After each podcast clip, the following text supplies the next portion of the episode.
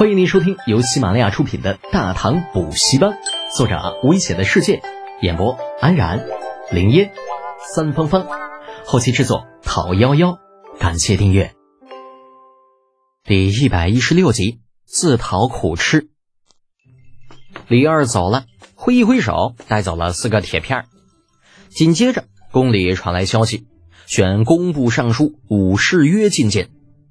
那看来李二是打算将马蹄铁继马登之后，再次装备全军了。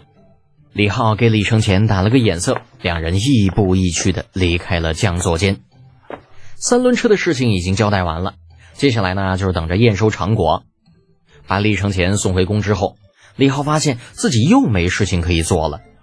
走在长街之上，望着来来往往的行人，脸上忽然传来丝丝凉意。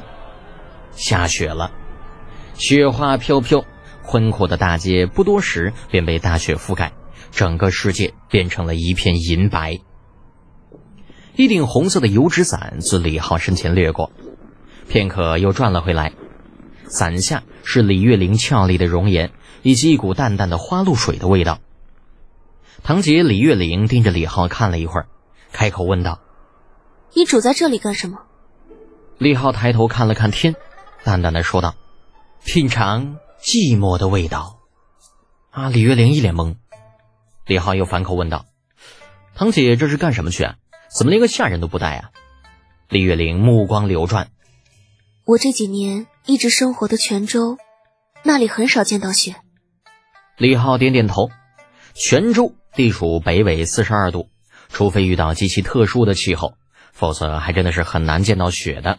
而且，就算是遇到极其特殊的气候条件，雪在落下之后也很难留存。想着，随口说道：“哼，可怜的，你一定没有打过雪仗吧？”啊，李月玲又一次懵了。这天没法聊了，你总扬沙子算是怎么回事呢？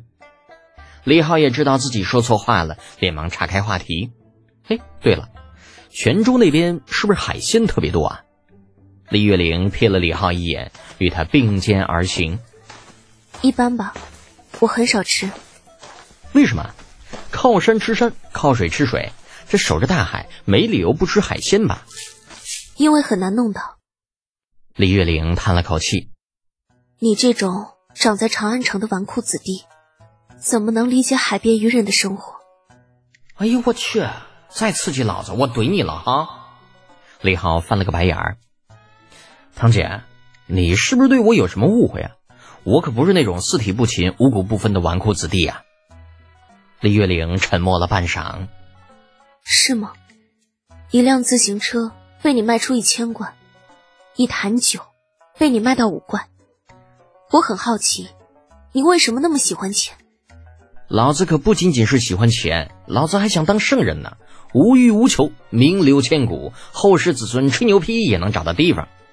可是这样的人往往都活不长。尤其是在封建社会，那更是如此。你一个臣子，不求名，不求利，全心全意为百姓做好事儿、做实事儿，你目的是什么？是不是想要谋朝篡位？在皇帝陛下眼中，这种事情是不需要证据的，只需要一个莫须有的猜测，让你人头落地，还不是轻而易举吗？李浩不想对李月玲解释太多，那解释了也没用。想了想道。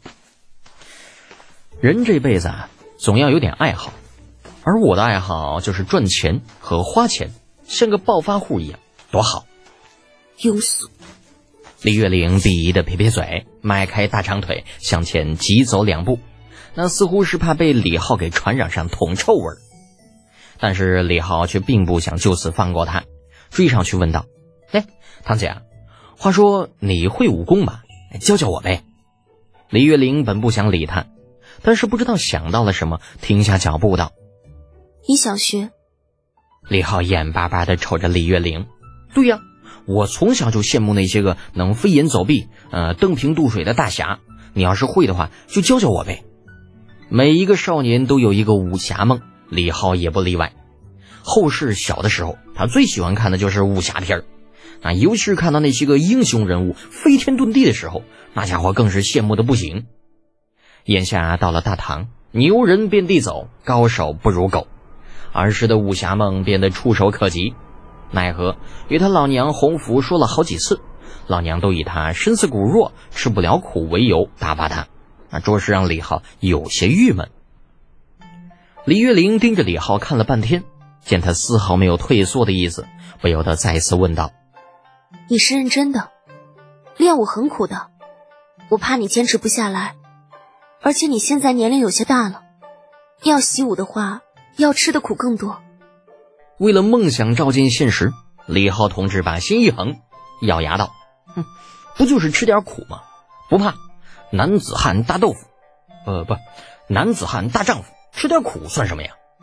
李月玲微微一笑：“行吧，那我们先去雪燕家里，到了那里，让我看看你的基本功。”不知为何，李浩总觉得自己这个堂姐的笑容里有种说不出的味道。那可是具体是什么，他又说不上来。怜悯、嘲讽，或许都有吧。啊，一路想着，来到李道宗那个老货的家里。这老家伙不知道又去哪里喝酒去了，没在家。李浩姐弟二人在管家的引领之下，来到了李雪燕的院子。李雪燕对于李浩的到来有些惊讶，眼神一闪，正想说什么。却见李月玲朝院子中央一指，对李浩道：“去那里扎马步，时间不限。”哎呀，六月的账还得快呀！两个月前，好像他对灵府那些个大头兵下达的第一个命令就是站军姿，时间不限。没办法，站就站呗。为了实现自己的武侠梦，李浩老老实实的走过去扎起了马步。一刻钟后。顶着漫天大雪站在小院中间的李浩后悔了，扎着马步的两条腿，嗯，像是要断掉一样，这个腰也疼得十分厉害，冰冷的雪花灌进了脖子里，寒彻骨髓。哎呀，老子他妈这真是吃了猪肉蒙了心，怎么就会想到跟那小丫头学武呢？大冷天的蹲家里喝点小酒不好吗？撸点小串儿它不香吗？何必跑来受这份养罪呀？李浩一边在心里骂着，一边看见了不远处房间中正在下围棋的两个女孩，欲哭无泪。奈何这身体整个僵住了，动都动不了。那不是他不想动，而是除了眼珠子，真的哪里都动不了。这是点穴术，地地道道、原汁原味的点穴术。如果不是李月玲那彪悍的娘们施展出来，就算打死李浩都不相信，传说中的点穴术竟然真的存在呀！哎呀，这家伙，看来自己穿越到的，那那那好像还真不是华夏历史中那个大唐。这家伙挺玄幻哈！天可怜见，老子只想学点速成的功夫，那没想成为武林高手啊！有必要这么折腾老子吗？半个时辰之后，李浩在晕过去之前如是想着。本集播讲完毕，安然感谢您的支持。